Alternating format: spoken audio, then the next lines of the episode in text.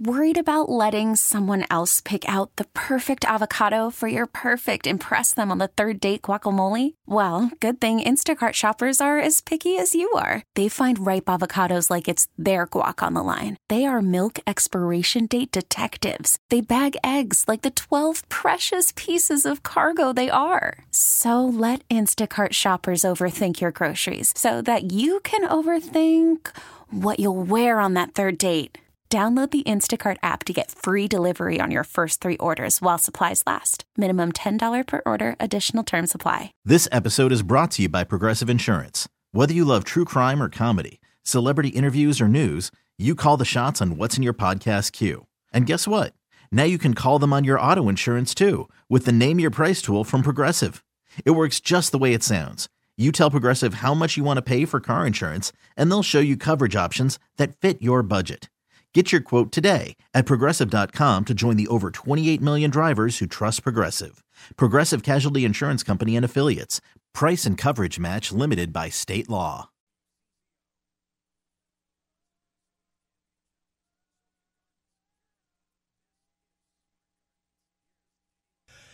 Good morning, and I am joined by Mary Meyer from the University of Minnesota. Mary, good morning and happy May to you.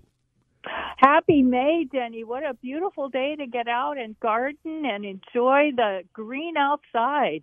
Oh my goodness, things things are happening. I uh, I bought some uh, tomato plants last week, and I've had them uh, under uh, a, a, grow light, uh, not in particular, but just where I you know keep the Meyer lemon tree, and uh, I. I think if if they stay there much longer, I'm going to have a supply of tomatoes. Uh, they are they are really growing so early. Um, but I wanted to uh, invite our listeners to join in, and Mary knows how busy we get during this Smart Garden Hour. So if you have any kind of a lawn or garden question, and we're already receiving those, uh, call Mary or text Mary. It's the same number, 651 989 9226. Mary, I, uh, I want to mention that we're in the last couple of weeks or so, we're getting text messages about uh, something uh, I don't think I've heard before, and it's uh, jumping worms. What is that all about? Oh, jumping worms. So, this is another type of invasive pest that we now have in Minnesota. Um, so, these are an, a worm that is an annual. so this worm only lives one season and then dies, but it lays eggs and cocoons that then can overwinter. So we've seen kind of an explosion of these new worms, which are voracious eaters, and they will eat plants. And um, we usually notice where they are because there is nothing there but bare soil. So we do have these at the Arboretum, and gardeners are noticing them. We have a lot of great information online about this and how to identify them. Um, I will say the key thing for right now is be on the lookout because um, they, they, as I said, they're annual worms. They are not really visible yet in the garden. Um, it's close. They like uh, like cool conditions, so I guess that's why they like Minnesota. But they don't like heat. But it does take a while for them to grow and become visible in the garden, and they are very active and they do jump around. So certainly something for gardeners to be on the lookout for. Does it have an, another text came in about the jumping worms about mulch options, bagged or bulk how to prevent the, the spread? Does it matter either um, the type of mulch options? Um, it might. Um, it all depends on, uh, of course, if the mulch was clean to begin with, you won't have a problem. Um, it, it, can be spread easily. Uh, jumping worms can be spread by mulch or by getting plants from another gardener who has it but don't know they have it and you get some soil that comes when you're doing uh, a plant exchange and so on.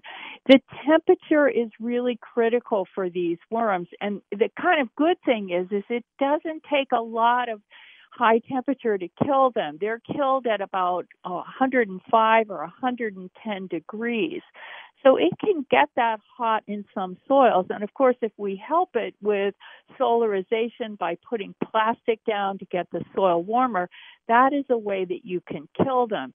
So sometimes they might have been killed if they're in a bag of mulch, and other times uh, not so. So it's it's um it's hard to say yes yeah. or no with bag or uh, bulk. Absolutely.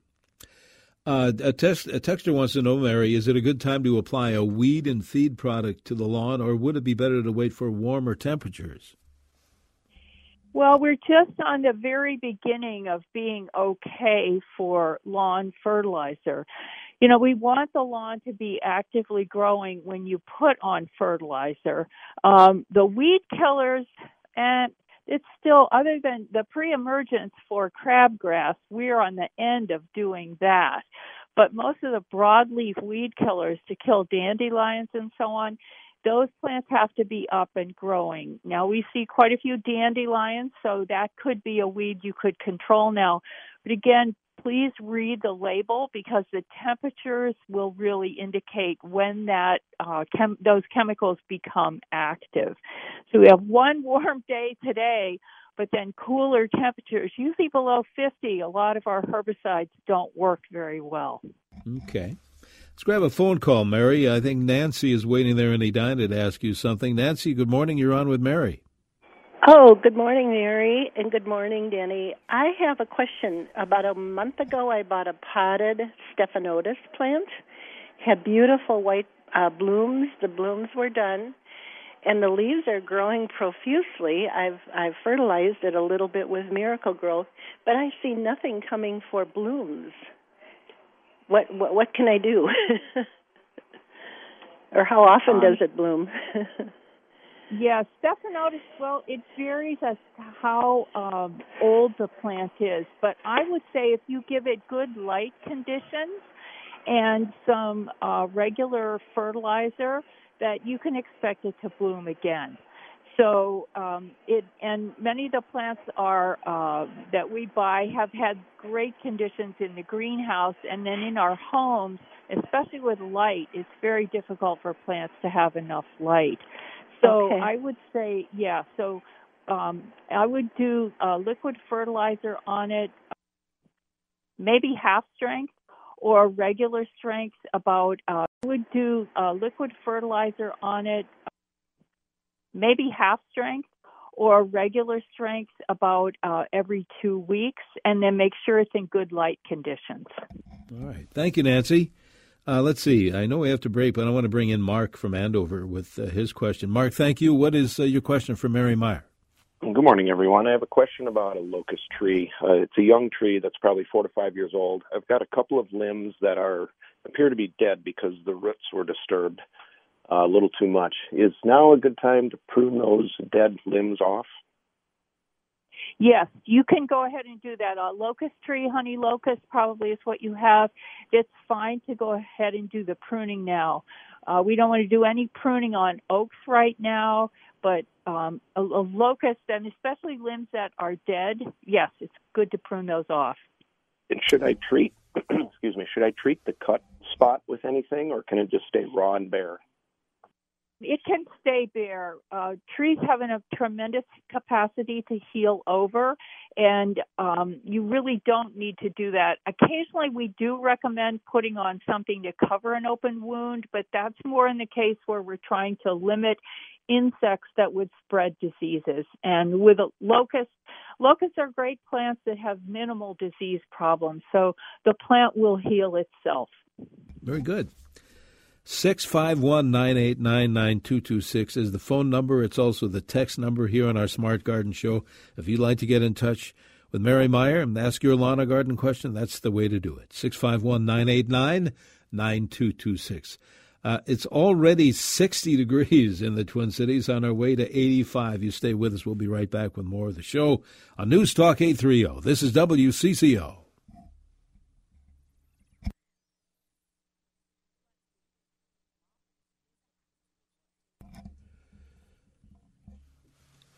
And good morning. Welcome back to our Smart Garden Show. We are here every Saturday in the 8 o'clock hour, welcoming your lawn and garden questions for good folks like our friend Mary Meyer from the University of Minnesota, who's on air this morning helping you out. And as usual, Mary, we have a bunch of callers and a bunch of text messages to uh, answer as well. And I want to talk to you maybe after the weather break about uh, what's going on at the uh, Arboretum.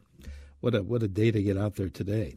All right, we need uh, to help some folks out via phone. Linda is first up. You're calling from Columbia Heights, I believe. Linda, you're on with Mary. Hi, good morning. Uh, I have a creeping Charlie question. All right. um, my creeping Charlie is starting to bloom. Is this a good time to put down uh, some spray? Well, we feel the best time for we feel the best time for controlling creeping Charlie is in the fall, Linda. Just starting to grow now, as you say. Um, the creeping Charlie in my lawn, yes, I have it in my lawn, um, is blooming as well, but the foliage is very small on it so far. And we rely on the chemicals that kill creeping Charlie to be taken up by the foliage. So you've got to have a significant mass of a plant there and the right temperatures and the labeled um, chemical for this to work. And usually it takes two applications. So um, if all those things, if you've got a big enough plant now, you can go ahead and use uh, chemical control for it. Creeping Charlie is very difficult to control just with chemicals. You usually have to do something about the environment that's um, causing that to outcompete. Usually, a lawn is what people are trying to grow when they have creeping Charlie. And if it's shady or conditions are not good for grass, it's going to be tough to get rid of the creeping Charlie just by a chemical spray. Um, consider using a different ground cover or uh, a shady lawn mix like the fine fescues. Okay. Uh, this listener wants to know when should I plant sweet corn in my garden here in the Twin Cities? Uh, I think it's a little bit early to be planting sweet corn. Uh, there have been great advances with uh, sweet corn more tolerant of cold soil conditions. But usually that is something that requires the warmest of soil conditions, uh, 70 degrees or warmer. Um, so you know, it, you could try it right now if you know what your soil temperature is and that it's close to 70 degrees. I haven't seen soil temperatures above 60 in my own uh, garden uh, area, but uh, it's kind of a risk now. I would say you'd be much safer if you wait till mid uh, May. Okay. Back to the phones we go. Jerry's calling in from St. Paul this morning. Jerry, you are on with Mary. Yeah, good morning. Say, I, I've got a raised garden bed on the south side of my garage. I've been uh, mostly had vegetables in there, tomatoes and peppers and like that. But this year, I, I just want to put in some wildflowers, and I was wondering if I have to do anything to the soil, and when can I start planting the seeds? For you, Jerry, you will get a lot of pollinators, a lot of bees, butterflies uh, with putting in those wildflowers. Um, you don't have to do anything different to the soil to plant wildflower seeds. Um, I would just make sure that uh, the seeds have good soil contact and that you water them afterwards. You might want to try a combination of uh, seeds as well as plants. Some of the wildflower seeds can take a couple of weeks to actually uh, germinate. And I would use a combination of annual and uh, perennial wildflowers as well. And you know, you really don't have to do just one or the other. You could put wildflowers in and still have some uh, vegetable plants as well. Uh, we know that uh, if there are flowers there, the pollinators will come, and that really is helpful for our squash, cucumbers, and things that rely on pollinators to actually have the fruit set. So you might want to do some of both. Okay. Uh, this listener wants to know uh, to, uh, they want to locate a an arborist, a certified arborist, and they live in Anoka County. What would you suggest they do to, to search? Well, we do have information on uh, how to select an arborist. Uh, that's an information sheet that we have online at extension.umn.edu. These are some of the things uh, to look for. Um, you can also um, look for uh, recommendations from your friends and neighbors, but most arborists will be very open to coming out and giving you estimates, and you can always get estimates from a couple different people. Most arborists will show on their website their certification, the training that um, that they have. So uh, you do a little research, and I think you could find um, some good ones because we have lots of them in the Twin Cities, and with the um, interest and the issues between oak wilt and emerald ash borer. Uh, there's a lot of uh, great uh, qualified arborists in our area. Yeah, that's for sure. All right, let's grab a phone call from Gene's calling in from Napa, Wisconsin, I believe. Yeah, Gene, uh, you're on CCO with Mary. Thank you. Hi, Mary. Uh, I want to make sure that I don't import jumping worms on some apple trees I'd like to buy. Are are jumping worms ever found on bare rooted stock? And if you buy potted stock, should we be doing something like washing off all the soil or something before bringing them on site? Well, uh, you'll have very little chance, much less chance of getting a jumping worm with bare root plants because the bare root plants, yes, yes, when you see those, they're kind of shocking there's nothing on them. There's no soil on them at all. And this only happens with deciduous plants and plants that are completely dormant. So sometimes it's even hard to tell the top from the bottom when you have a bare root plant. There's nothing there, so you you have very little risk of getting jumping worms on bare root plants. Um, in containers, your best bet is to talk to where you're buying them ask them about them. Ask them if they use sterilized soil, um, if they've ever had issues with them, um, if they're growing these plants themselves or did they get them from somewhere else. And so that's really the best thing. Not too many growers have had issues in our um, in Minnesota. Uh, most of our issues are actually the plants, the worms are in the soil and um, they're in the ground. And a lot of growers use commercial uh, potting soil that is not in ground soil. If they use in ground uh, mineral soils, they sterilize those, and that would kill the worms. So growers are not usually the source of where these jumping worms are coming from. They they are here already, unfortunately. So be I'd be more careful from uh, your neighbor or or someone else. Now I will say that there this is the season for plant sales.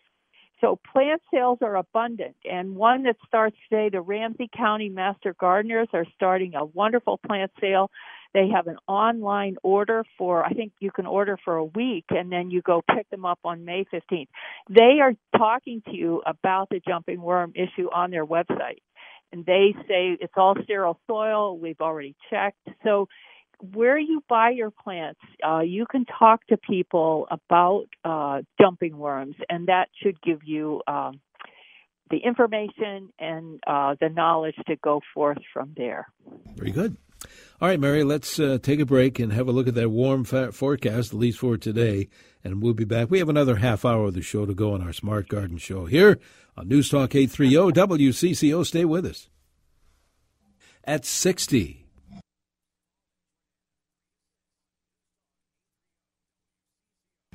Hey, good morning. Welcome back to our Lawn and Garden show. We call it Smart Garden, welcoming your lawn and garden questions to Mary Meyer from the University of Minnesota. 651 989 9226. Well, here it is, Mary, the 1st of May. And uh, what is going on, I suppose, as usual, a lot at the Arboretum? Yes, there's a lot going on at the Arboretum, and it's certainly a beautiful place to see spring flowers. There are many wildflowers, of course, in the Dayton Wildflower Garden. That's a, a, a peak thing in the spring, and there there are lots of wildflowers out. The tulips are starting to bloom. So the tulips is our formal garden that um, you can see. There, uh, I would say that tulips are maybe one third of the ones that are planted are out. So they're just starting to show a lot of color. And the early rhododendrons are the a lot of the purple rhododendrons are out, and the daffodils are still beautiful. So it's a wonderful uh, place to take a walk. Um, you have to have reservations to uh, go to the arboretum. Members are free. Other adults are fifteen dollars each. A week from today will be the auxiliary plant sale. So this is another one of the spring plant sales. Um, you it's free admission to go to the plant sale, but if you want to go to the arboretum as well, then the regular um, admission applies. And the plant sale is going to be up at the farm at the Arb, so a different location than it has been. I guess it's been there a couple of years now, but a great number of things to take in at the arboretum. Tomorrow is the uh, Bud Break Run, and then their markets uh, through May. There's some special markets with uh, vendors. You can look online and see if one of your favorite vendors is going to be selling things at the Arboretum. So lots to do. Boy, I should say. And we'll remind folks, too, in next week's show about uh, what's going on as well. All right, we have many calls. We have many texts, Mary. Uh, let's get to it. Kelly's first up here calling from Coon Rapids. Kelly, what's your question for uh, Mary? Hi, I've got a um, a clematis that it seems to put new shoots out of the old growth. Is there any way for me to to prune back or get rid of the old growth without destroying the plant? Uh, good question, Kelly, because clematis are really tricky. There are actually three kinds of clematis, and it's so difficult to tell what kind you've got and how to prune it. So, what I usually do is I wait until I see growth coming on the vine itself, and then I prune back to where you can see that growth. So I know that's kind of a patience thing, but that's the best way to do it. Unless you know the cultivar and can look up online, some clematis will die totally back to the ground. And those can be cut off because they're not going to put out buds up above but I have both kinds. I have some that I've cut totally back because I know there's nothing living up above, and others that I just wait and see how high up those buds come. Sometimes it's two and three feet up the vine where you'll have it will it's still alive and then of course you have a real head start so the best thing is wait and see usually the top tip the top foot or two doesn't have uh, uh buds on uh, and usually the the more uh, there's more uh, life in the bottom of the vine. But you just have to look carefully and wait and they're just starting now. So if your clematis hasn't started growing yet that's not that abnormal. I would say I, you still could wait a couple more weeks. Okay. This uh, texter wants to know uh, mary why does my forsythia only flower at the base of the plant well, unless you have northern sun or one of the hardy forsythias that were bred for flowering here in the north, the only flower buds that will live in cold temperatures are ones covered up by snow. And so those protected ones will, flower buds will have flowers, but up above where the air temperatures have been too cold, those flower buds die. Northern Sun is the one uh, that I recommend the most because that was developed here at the University of Minnesota, and that those flower buds will flower, um, uh, you know, three feet, four feet tall. Okay. Back to the phones we go. Marilyn, I believe, is calling from Roseville this morning. Marilyn, good morning. You're on with Mary. Yes, good morning, and what a beautiful morning it is. Yes. I have a couple of questions. I have wintered my geraniums and a number of other plants in my kitchen, and uh, uh, rather than cutting them way back, uh, they've gotten a, a little leggy. And I'm wondering if I take a cutting, how the best way to root them would be. For you, Marilyn, overwintering your geraniums, and yes, taking cuttings is one way that we recommend to do it the commercial growers do this and they take the cuttings oh january or something like that uh, quite a while ago but you can certainly do it now. Um, wherever there's a leaf attached to the stem that's where the roots are going to come out. So you want to cut a long enough shoot and then cut off the the leaf because at that node that joint there that's where the roots will come out. I would use a lightweight uh, commercial uh, potting soil to stick the cuttings in. And then I would, uh, not very many leaves on the top because they're going to dry out and they don't have roots. And then I'd use kind of a plastic bag kind of over the top of it kind of to keep it um, in humid conditions. Don't put it in full sun, but yet have good sunlight, and and hopefully that will root for you. Uh, some of our listeners have probably done this in water, and that's another way of doing it. Um, you can try some of each. Okay, very good. Let's go to St. Louis Park. Lori's been waiting there to ask you a question. Thank you, Lori. What is your question? Hi, thank you so much. Can you hear me okay? Yes, sure. Oh, great, great, great. Um, I have, uh, we bought a couple of tomato plants, and they are in, they're about two feet tall, and they're in pots that are about 12 inches diagonally. And they're called bush tomatoes. One is a better bush, one's a bush Goliath. Um, my question is, do you do these need to get transplanted into bigger pots? I'm just not positive if I need to do that for tomatoes. Uh, yeah, Lori, I think that would be a good idea. They're uh, 12 inches is eh, th- that's like minimum, and they're two feet tall, so they're a big plant now, and they've got a, a great head start. But I think that's going to be tough for you to give them enough water and fertilizer to uh, produce. Now they are bush plants, as you say, so the, that it, that means they are a smaller plant. They're not going to grow endlessly taller and taller and taller. But I would I would say yes, if you can put those in a pot that is um, you know 18 inches even um 18 to 20 inches uh in diameter I, I would try that uh size. Bush is it's smaller but still you've got to water these plants really every day and they need full sun and then they dry out sooner. So yeah i'd go for a bigger pot. Okay. This listener mary says we had two large silver maples removed last year and we are now having trouble getting the grass to grow in those spots. Is there anything we can do to help get the grass to grow better?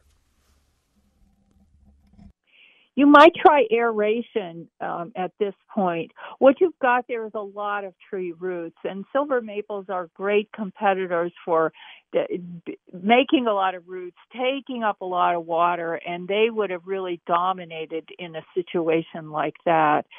So um, there's just no way those um, those tree roots just take a while to deteriorate and uh, decay and die.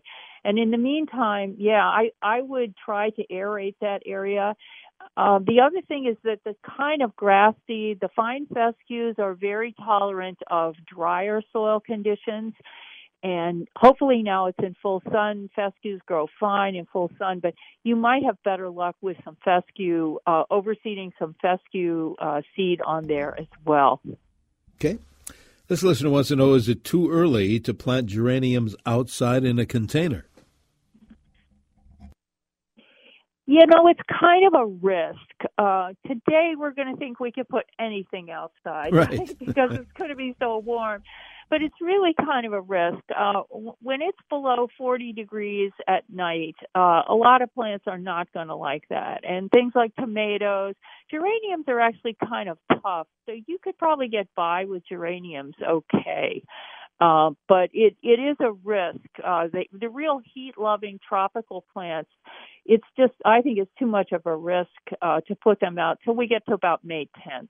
Then we're okay. then we're of a low risk area. Yeah. As we head to the break, I'm looking at the uh, forecast for the coming week, and the overnight lows are generally around 40, 39 or 40 for overnight lows. So let that uh, be uh, be your guide. All right, let's do generally around 40, 39 or 40 for overnight lows. So let that uh, be uh, be your guide. All right, let's do this, Mary. It's eight.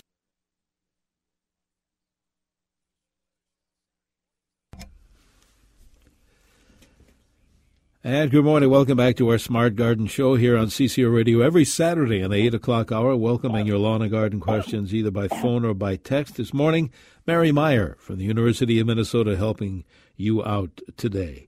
651 989 9226. Mary, maybe we can mention before we run out of time, and you did it earlier in the show, uh, the university website, and maybe for new listeners, what, and there's so, so many things you can find there, but give, give us some, some examples of what we can find in that great website.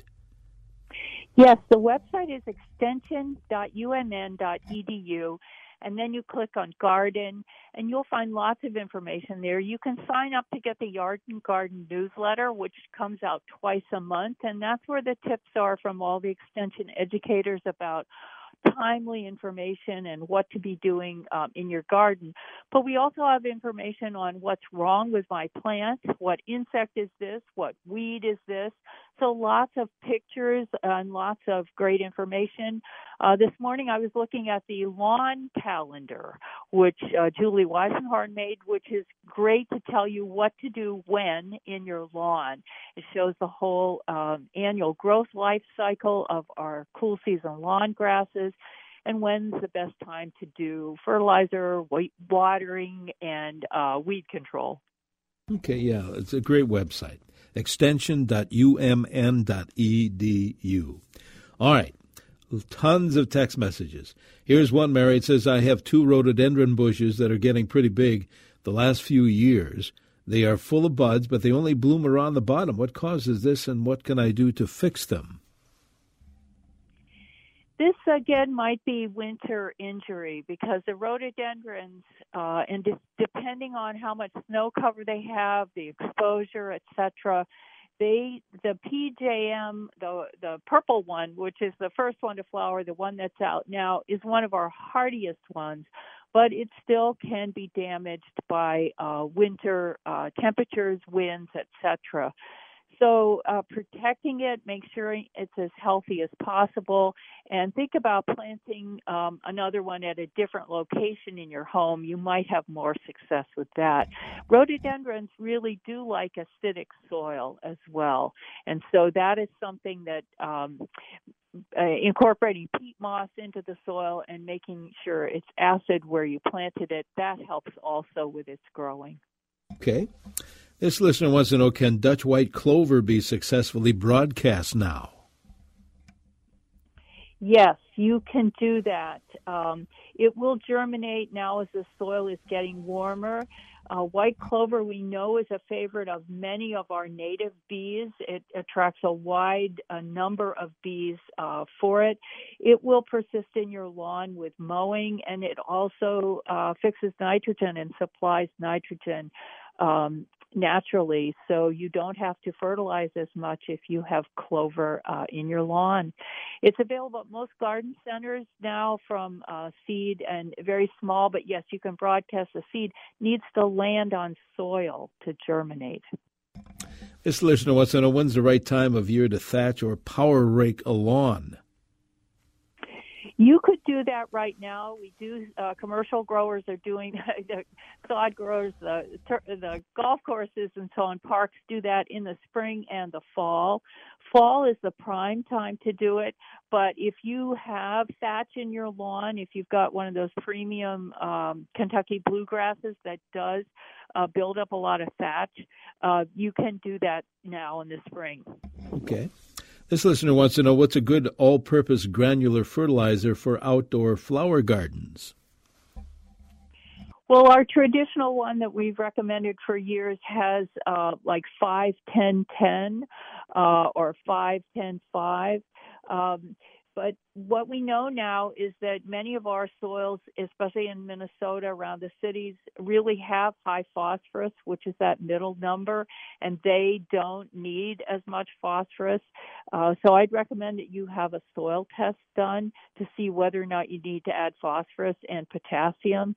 And then, um, based on what your soil test uh, results are, you'll know how much fertilizer you need to add. Speaking of fertilizer, this listener said, uh, um, "What should the interval of fertilizing flowers in beds or in pots be different?" Oh yeah. So when you're when you've got a soil in a container, it has much uh, different uh, growing conditions than it does in the ground first of all, in a container, a lot of times if you purchase a plant, you're not getting a mineral soil, which is the soil that's in the ground. The soil that's in the ground has got the nutrients. It's usually a very complex um, living ecosystem. It's totally different than a synthetic or lightweight potting soil that commercial growers use. Um, they're both good, but they're just very different. And the commercial potting soils, they're they're really lightweight. They're great for uh, air spaces and root growth and rapid product, rapid plant growth.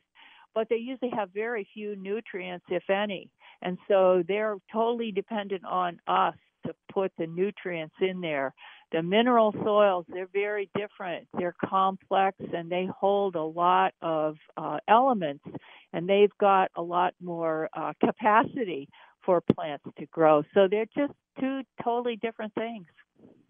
We have a couple of minutes to go, Mary. Here's a listener that says, My poor Meyer lemon tree. It is weighted down with five almost ripe lemons, but it has scale that I've tried to treat, and now it has a blo- uh, has a blossom. White leaves are dropping. Any ideas what they can do? This listener can do. Well, controlling that scale is really a challenge. So I would try, um, you know, hand removing those sticky, yucky things as much as you can. Maybe an insecticidal soap on that, giving the plant a good shower, trying to remove those. Um, yeah, that scale is really, really tough on those uh, citrus plants. And of course, you're hoping to eat those citrus plants, so I would not use any uh, chemical control. The chemical controls will really take care of your scale, but that's a whole year that you won't be able to eat any of the Meyer lemons.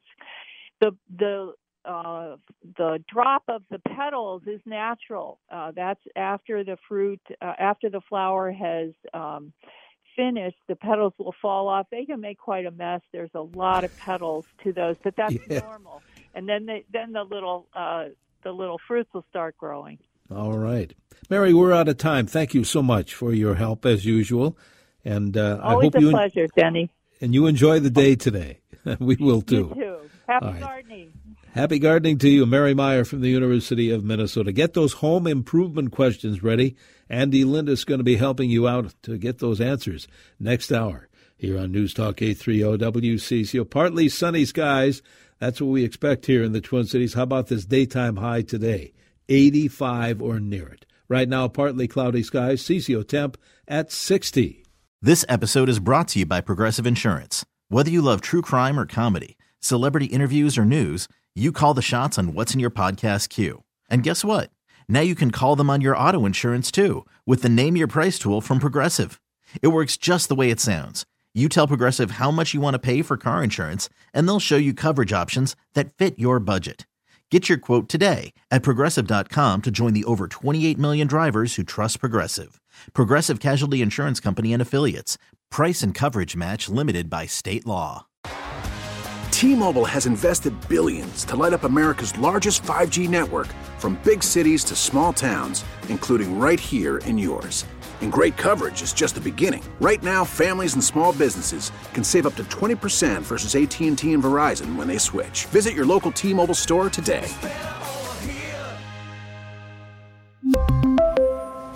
Plan savings with 3 lines of T-Mobile Essentials versus comparable available plans. Plan features and taxes and fees may vary.